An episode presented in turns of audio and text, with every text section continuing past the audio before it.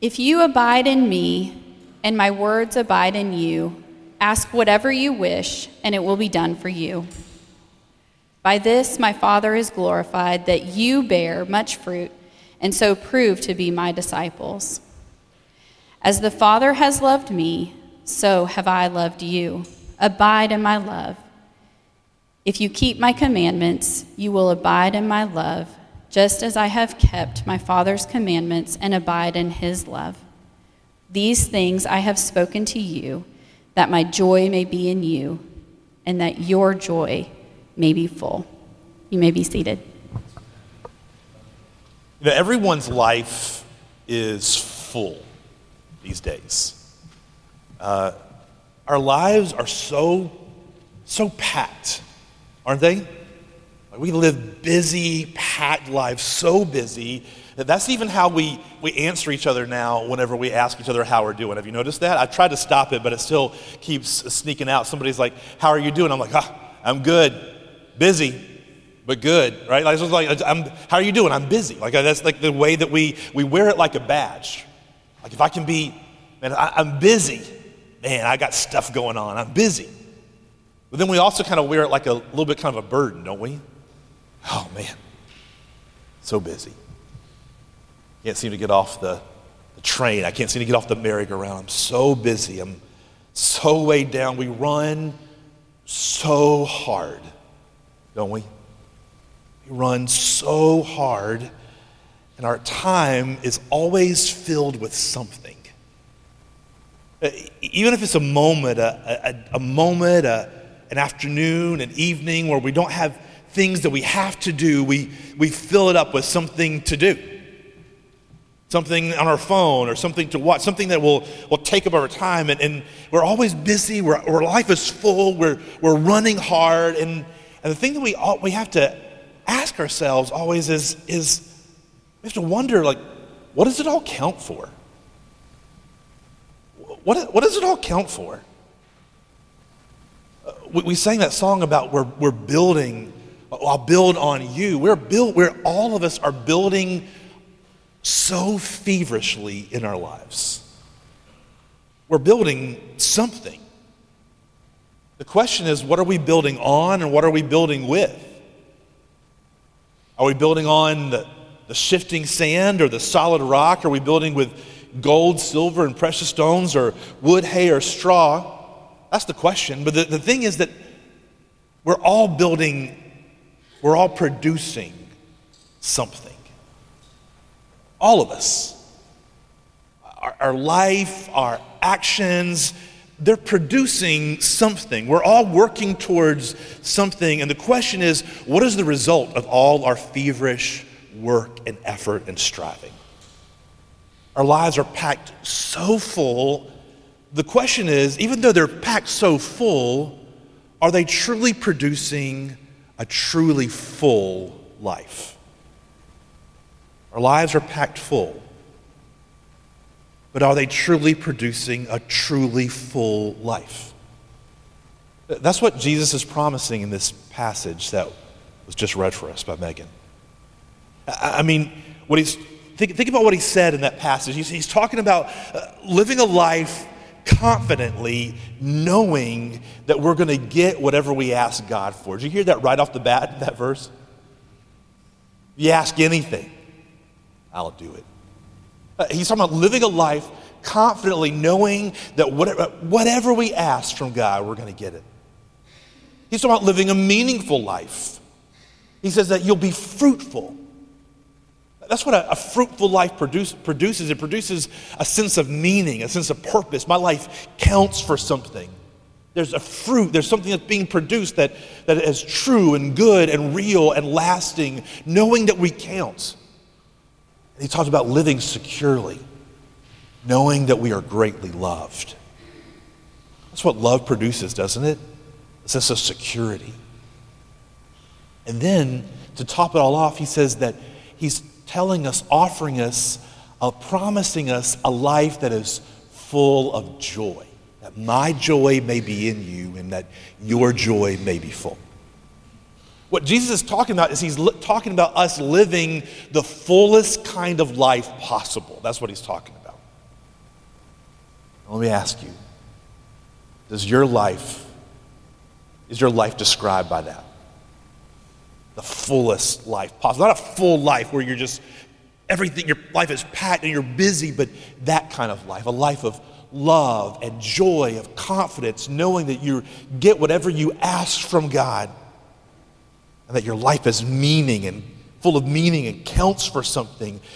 Don't you, if it doesn't, don't you want it to?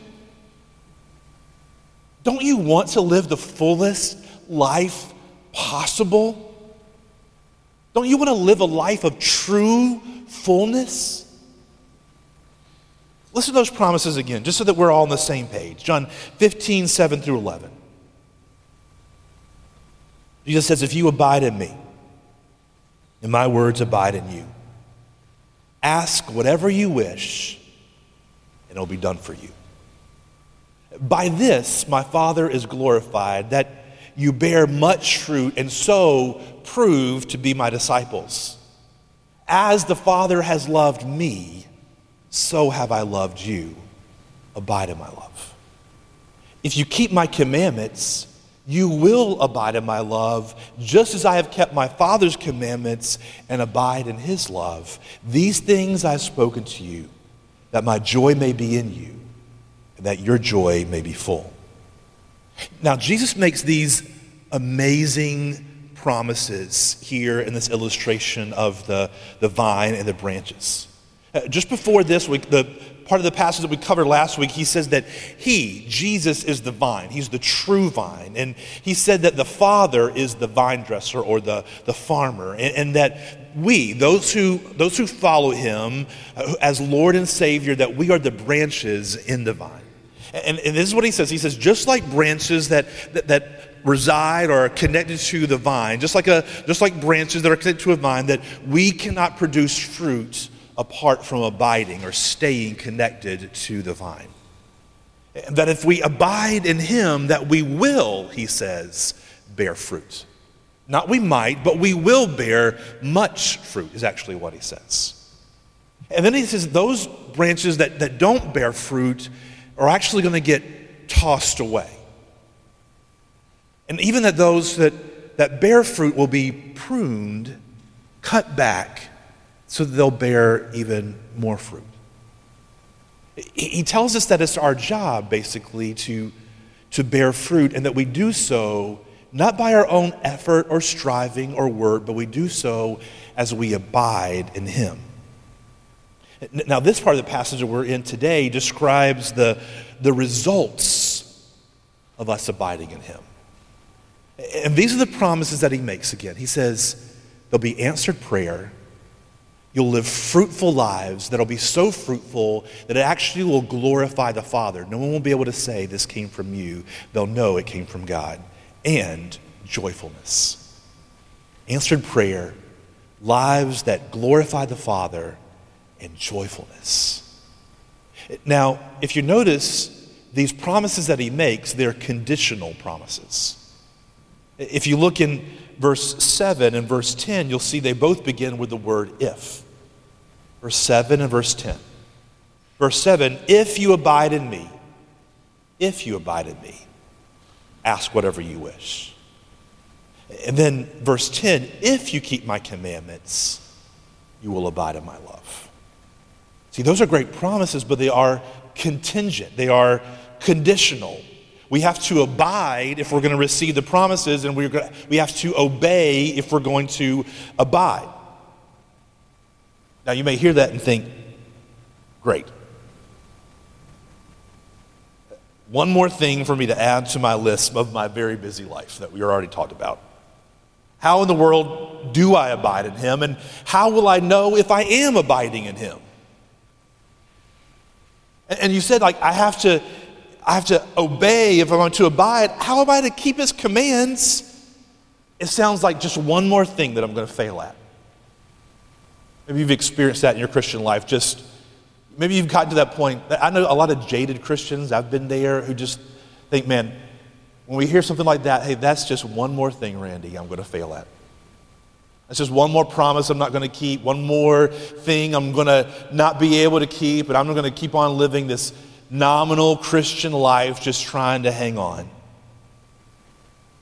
And perhaps it would be that kind of statement if, if Jesus didn't also give us a powerful reason for us to abide in Him.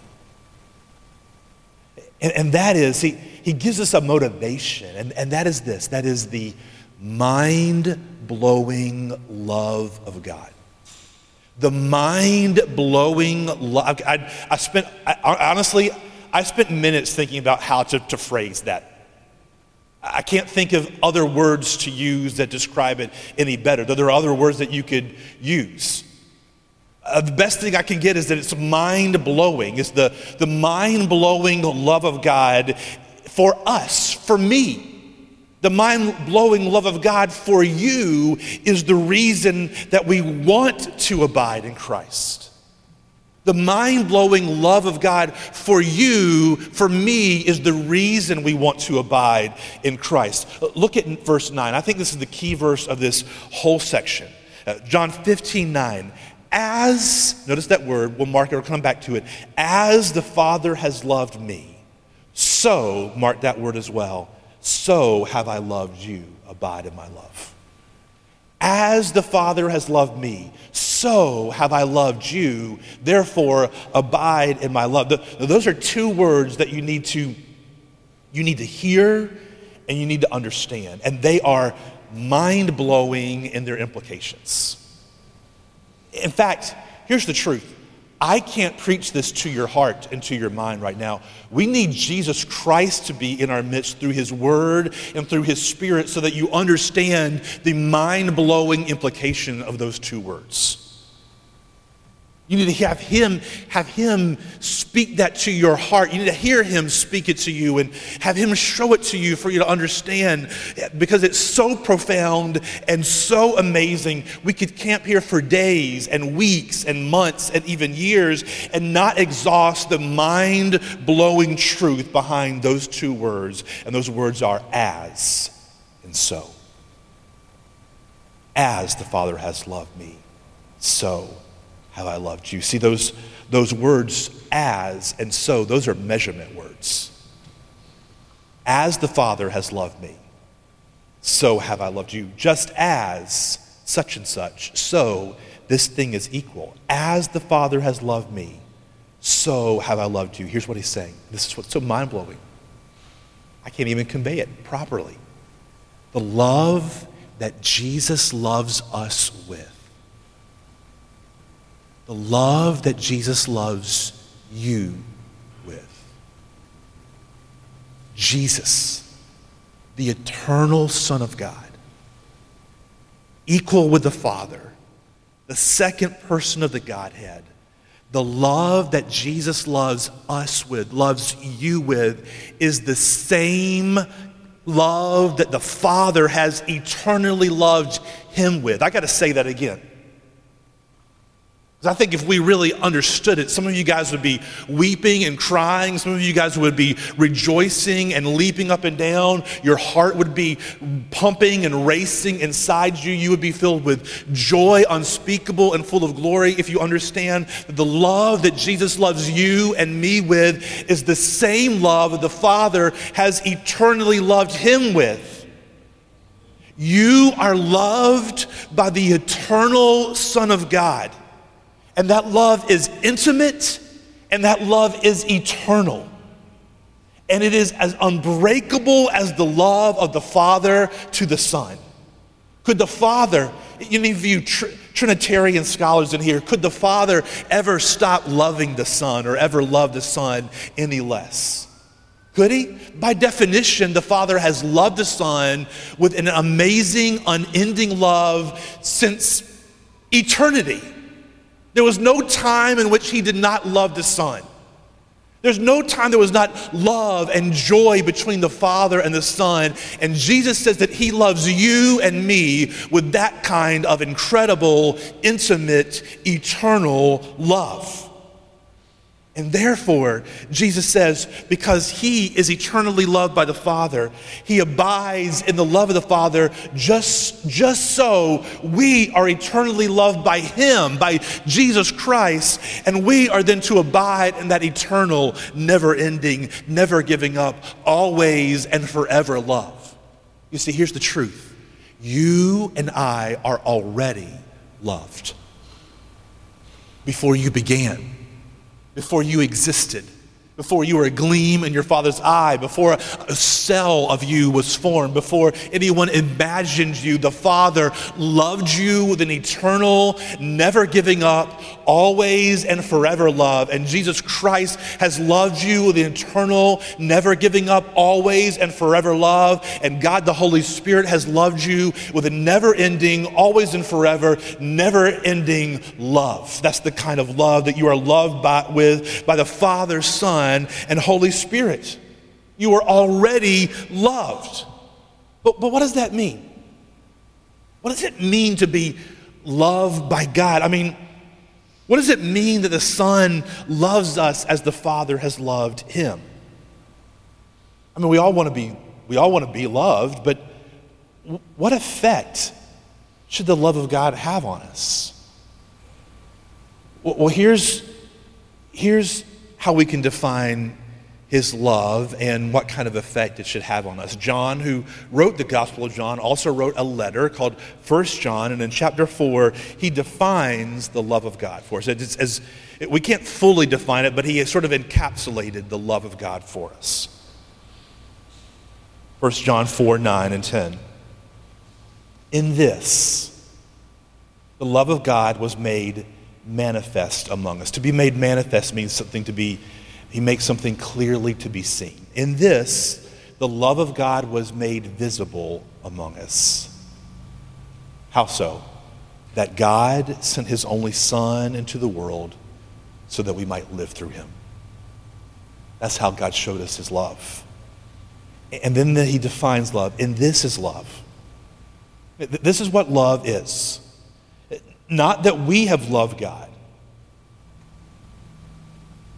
but that He has loved us, that He loved us and sent His Son to be the propitiation for our sin. God defines love as that God, in that God loved us first, and that Jesus was the propitiation for our sins. Now, that's a big word, it's a confusing word, and it may not register with you quite off the bat, but that word propitiation means the, the turning away or the absorbing of wrath. And, and here's the picture. God tells us in Exodus 20, whenever he chose his people, the Jews, and he pulled them apart from himself and saved them out of Egypt, he, he says this in the middle of the Ten Commandments. He says, You shall not bow down or serve any idols. For, why? For I, the Lord your God, am a jealous God. What is, what is he jealous of? He's jealous of our love and our devotion, which we continually give. Just like you shall not bow down to them or serve them, we continually give our love and our devotion, our worship, to anything other than him. To ourselves, to our lovers, our spouse, our children, to football, to this team, to that team, to money, to security, to career, to education, to any number of things we give our love and devotion to anything other than Him. And He says that He is jealous of our love and devotion.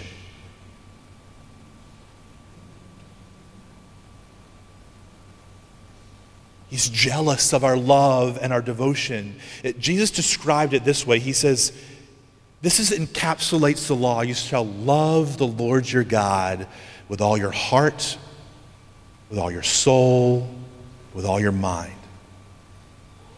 And then you shall love your neighbor as yourself.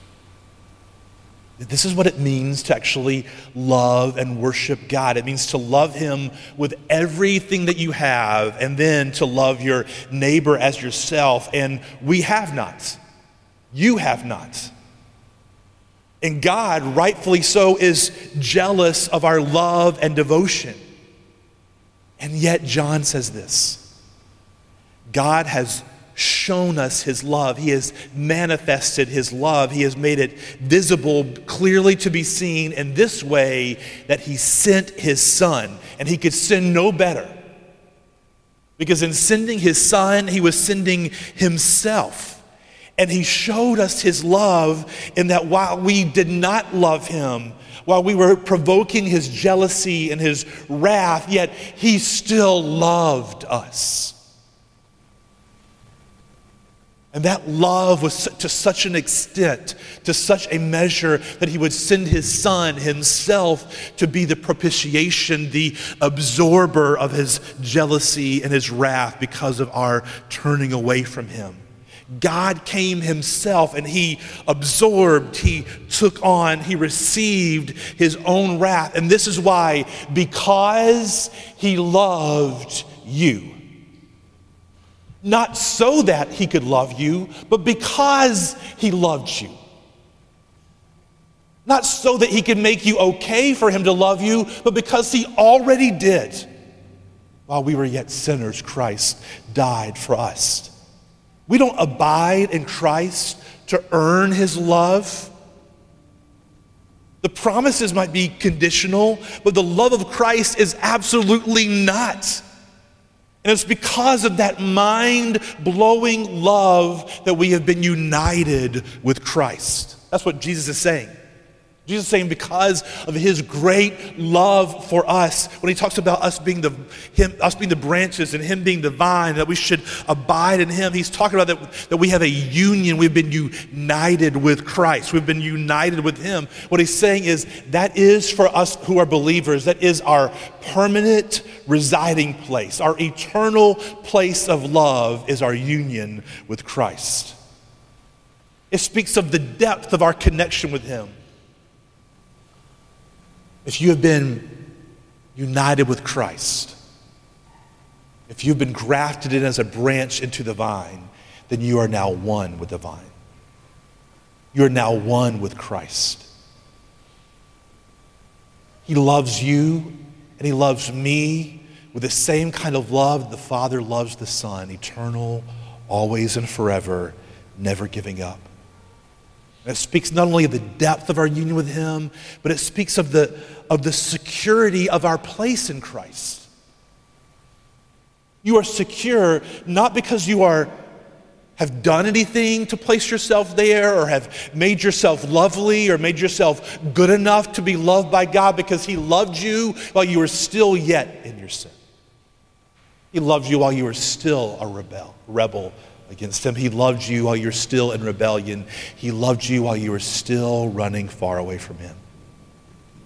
And if you are a believer in Christ, if you truly call him Lord, if you've experienced the new birth, then your place in him is as deep and as sure as Jesus' place with the Father. So, what is it that he's talking about? What is it Jesus is talking about when he talks about us abiding there? If we've been placed in there, if we have union with Christ because of his love for us, that he's placed us in, in himself, connected us to himself, and he loves us with the same love that the Father loves him, what is he talking about when he talks about us abiding in him? He's talking about not our union with him, but our communion with him. He's talking about our experience of our union with Him. That's what communion is. Communion is what it means to experience the always and forever union that we have with Christ because of His love. Is our experience of the, the blessings of already being in Christ. Abiding is our communion, our enjoyment of our relationship with and our love within God the Father, Son, and Holy Spirit. Communion is when we experience the pleasure. That's the best word I can find. It's when we experience the, the pleasure of our deep union with Christ. Are you experiencing the, the pleasure of your union with Christ? Are you experiencing his love and his joy? Are you experiencing the, the joy of living a life where he works in you and through you to bear fruit for the glory of the Father? Are you experiencing the kind of union where you know that as you're praying according to his word that he will answer your prayer? This is the, the fullness of the life that Jesus has provided for you. It's the, it's the kind of life that can keep you full of love and joy in both good times and in bad times. And can make you fruitful, knowing that your life is counting for God, even when you feel overcome by your own weakness. See, you and I, in this picture of a vine and branches, you and I are only a branch. As we sang, the, the wind and the storms of life are, are powerful, aren't they? And we, just being a branch, we are powerless to resist them. But the joint that holds us in the vine is the love of God. You aren't loved because of your actions. You aren't loved because of your decision to follow Christ. You aren't even loved because of the cross. You have the cross because you are loved. The cross is the proof of his love for you. More perfectly, Christ, Jesus, is the proof of God's love for you. He died and rose and is your place of abiding and living. And so when the storms gather and when the wind begins, all we have to do is look at the vine and you know that the vine will hold. I am simply a branch. It can come and I am powerless against the, the wind and the waves, against the, this temptation, against this sin, against this uh, destruction, against this depression, against this overwhelming odds that are against me. I don't know if I can hold, but I look at the vine and I know that He will hold because He is eternal and almighty. He will not be shaken. He was here before and he will be here after. He is the Lord of the wind and the storm. But how can I know that I can hold on? Haven't I been conquered before? Haven't you been conquered before? Hasn't this temptation come and overwhelmed you and conquered you before? Hasn't this doubt and this disbelief and this depression come and conquered you before? Haven't you been shaken? Hasn't the frost and the hail battered you? Yes. Ah, but he'll stand. You look at him, you see that you are attached to the vine, and you see that the joint that holds you there is it, is it your hand that holds you to the vine? Is it your determination that holds you to the vine? Is it your strength of will that holds you to the vine? But don't we often act like it as believers? As if this whole thing is built, is, is, is hanging on my whole life with Christ, my whole eternity, my whole pleasing Him is based upon how, how strong and how determined I'm able to hold on to Him. No. It's none of those things. You've been grafted in by the vine dresser. It wasn't of you or me. He placed you in because he wanted you and he cemented you. If you could take the picture of, the, of a branch being placed to the vine and being cemented in by his love, he fashioned you in with the cross. The joint that holds you to the vine is not your strength of will or determination or your goodness or your actions. The joint that holds you to the vine is fashioned of the wood of the cross of Jesus Christ. His work, His cross. He Himself is what holds you. His arms hold you, His strengths keep you. Your heart, if you see that, your heart will be filled with love, and your mind will be filled with wonder, and your mouth will be filled with praise. Of course, you want to abide in Him. If you see that love, where else would you want to be? Do you know the love of God for you? Have you been placed in the vine? It's the vine dresser that places you there, but he does so as you place all your faith and trust in Christ Jesus alone, confessing him as your Savior and as your King. It's called conversion because it's like you take everything that you have and you convert it to the ownership of him. If you've not been placed in the vine, come to him today. Don't just come to him today, come to him now. Reach out to him in faith, bow your knee to him, and confess him as, as Lord. But isn't it also true, those of you who, who are in the vine, you believers, that you aren't always abiding in him? That's why Jesus actually gives us this illustration. I hope it be, be some encouragement to you. He gives us illust- this illustration because you can be in the vine and yet not abiding in him and his love. And Jesus tells us that in order so we can check ourselves. Because, because, first of all, if we think that we're connected to the vine, but we aren't abiding in Him, we aren't bearing fruit, then we shouldn't assume that we've actually been grafted into the vine. can today. Then, if, we're, if we are, we look at our lives and we say, man, I, I am bearing some fruit, I am trying, I, but my abiding has been kind of spotty at then you know the vine dresser will prune us and he will cut away that which is unfruitful, yet requiring our life and our energy from us. You know what that looks like? It can look like a number of ways, but what it often looks like is him cutting down areas that we think are our strength.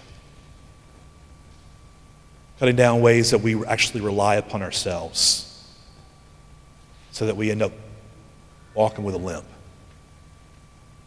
recognizing that we cannot be fruitful unless we abide in Him.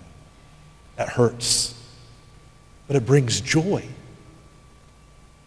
and it brings love, and it brings greater fruit, more fruit, much fruit, and it brings glory to the Father.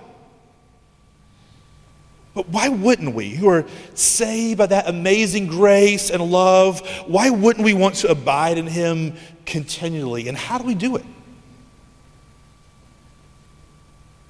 Thankfully, Jesus, He tells us. He tells us how we're to continue to abide in Him, and He gives us the reason why we don't. It has to do with our motivation. Jesus says this in verse 10. If you keep my commandments, you will abide in my love. Just as I have kept my Father's commandments and abide in his love. Now, this is an important sentence.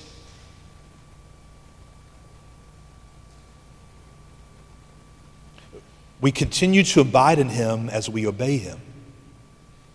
That's what he's saying. We continue to abide in him as we obey him.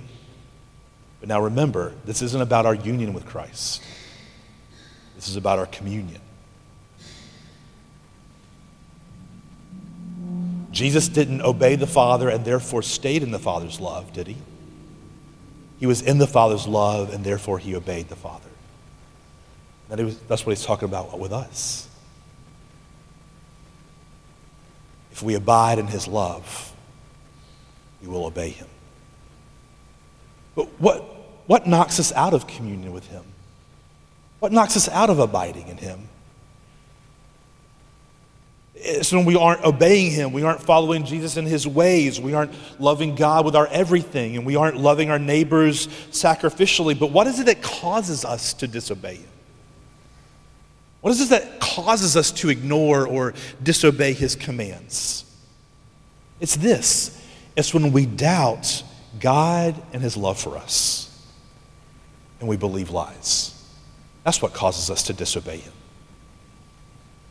It's when we doubt God's love for us and we believe in lies. Like, He actually, it, it all goes back, it sounds a lot like the, the serpent in the garden. He doesn't really want the best for me. he doesn't really know what's best for me. If I could just do this, if I could just be this, if I could just get this, I feel like he's not giving it to me, and so therefore I got to reach out and grasp it myself. I feel like he's denying me something, and so therefore I got to reach out and grasp it for myself because he isn't truly trustworthy. That's really, uh, we wouldn't say it. You guys are too Christian to say those words out loud, but it's the truth that we believe. It's the lie that we believe. He's not really trustworthy. He doesn't really want what's best for me. He doesn't really desire to help me.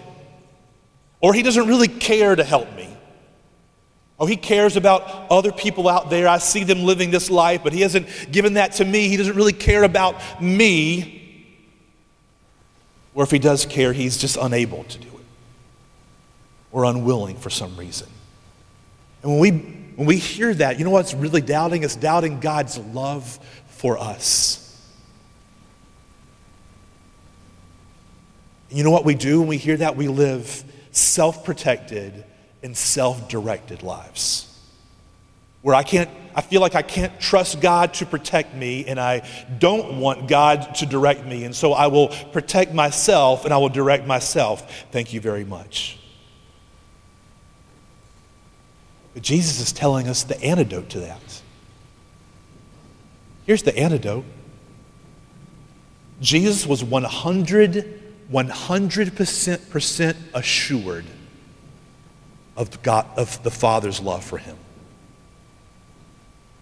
Jesus was 100% assured that God had his best in mind.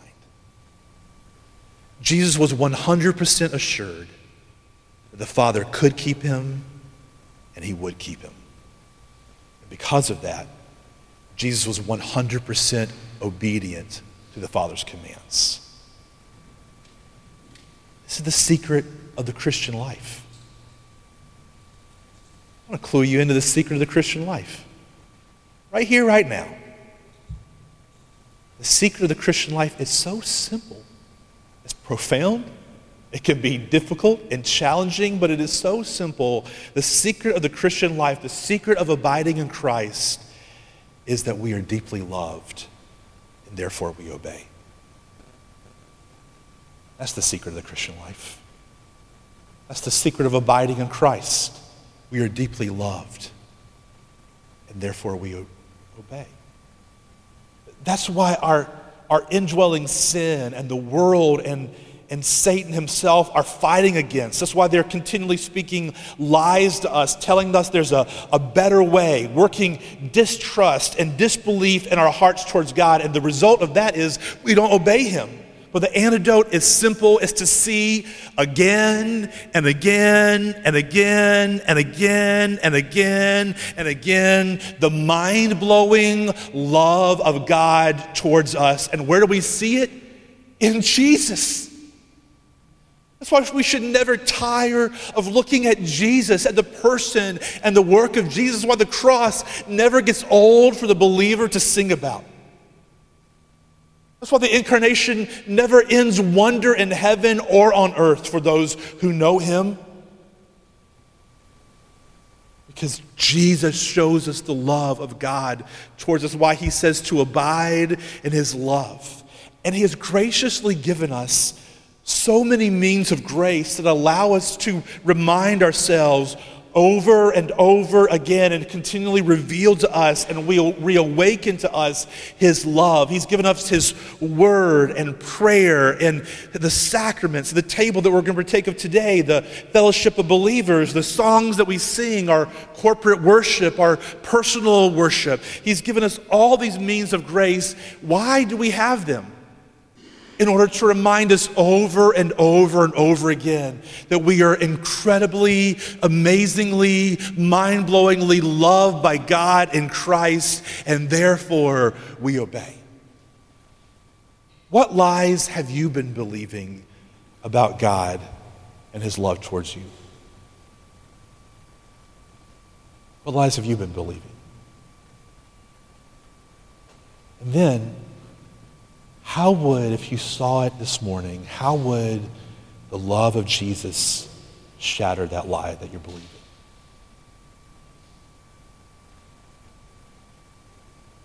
I just encourage you to ask the, Holy Spirit today hey, Holy Spirit, show me today the love of Jesus that will destroy this lie that I keep believing. We don't have time to go over it. But he gives us these promises, these results of our abiding. The results of our abiding. If you abide in me and my words abide in you, ask whatever you wish, and it'll be done for you. Answered prayer. Prayer and obedience are the activities of experiencing communion with God. We experience oneness with the Father, Son, and Holy Spirit. And therefore, we ask that for which honors God, and God answers those requests in amazing ways.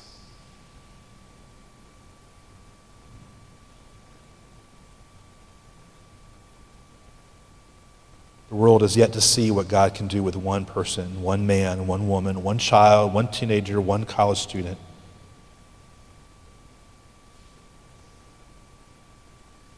Will consecrate themselves to God in that way.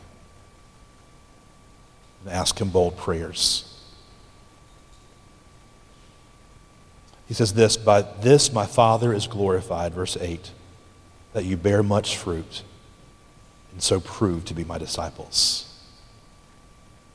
As we abide in the love of God for us in Christ, therefore we obey Him.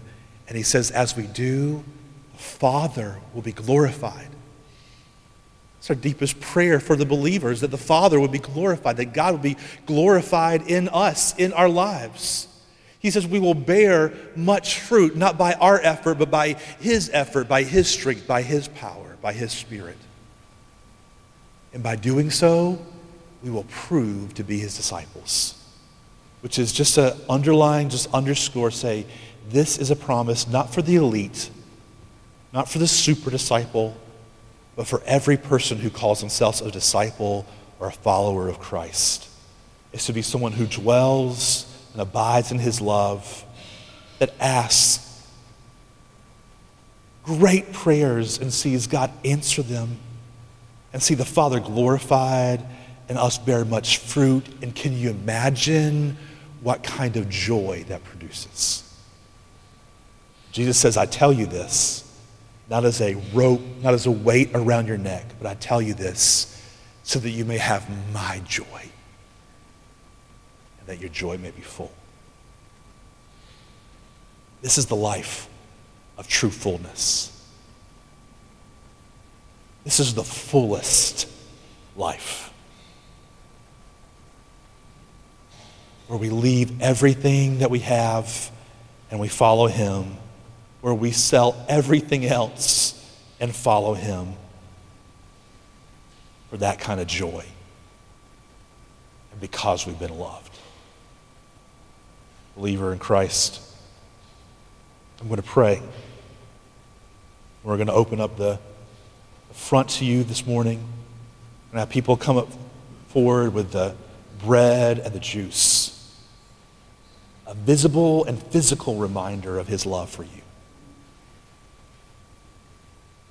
His body that you have been grafted into as you take it. Is this body that the bread which represents his body as you take it and it enters into you remember that Christ, you are in christ and christ is in you. As you take that blood that was shed the juice and you drink it his blood was shed for you the remission of your sins. There is surety and sureness and everlasting, an anchor for you, everlasting anchor for you in his blood that was shed for you. I'm going to pray, and we're going to have two stations, one on either side. As you come forward on the outside to receive the bread and the juice, return back to your seat. We'll come back together, and uh, I think Tad will lead us in communion uh, together, and then we'll close by as we sing together. Lord, we praise you for your goodness and greatness to us in Christ, for your mind blowing, never ending, never ending, always and forever love. Father, I pray that you would show that love to us this morning. Reveal that love to every heart that is here. Do your great work for your glory and for our joy.